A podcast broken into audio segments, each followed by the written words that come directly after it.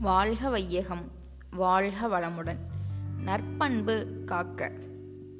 தேவை பழக்கம் சூழ்நிலை இவற்றின் உந்துதலால் தன்னை மறந்து புலன்வழி நின்று வாழும் மயக்க நிலையிலிருந்து விடுபட்டு அறிவின் தெளிவோடு வாழ்வின் பயனுணர்ந்து புலன்களை கருவிகளாக கொண்டு விழிப்பு நிலையில் வாழும் பேறு பெற்றிருக்கிறோம்.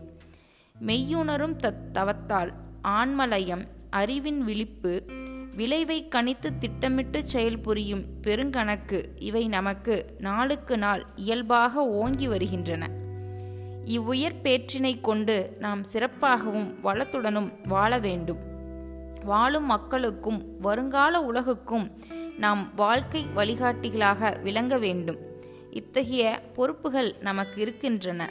இப்பொறுப்புகளை நமது கடமையாக கொண்டு செயலாற்றி வாழ வேண்டும்.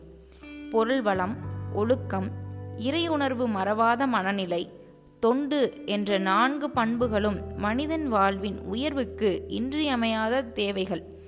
மயக்கமுற்ற உலகில் பலதரப்பட்ட மக்களுடன் ஒட்டி உறவு பூண்டு நாம் கடமையாற்றி வாழ்கிறோம். இதனால் இந்த நான்கு பண்புகளையும் காப்பது மிகவும் கடினம்தான் என்றாலும் நாம் மதிப்புமிக்க நற்பண்புகளை காத்தே ஆக வேண்டும். அதுதான் நமது தய தலையாய கடமை. வரவுக்குட்பட்டு செலவை வரையறுத்து வாழ்வதிலும் தேவையின் அவசியம் உணர்ந்து பொருள் பெற்று துய்ப்பதிலும் மிகவும் விழிப்போடு இருக்க வேண்டியுள்ளது. அருள் தந்தை வேதாத்ரி மகரிஷி.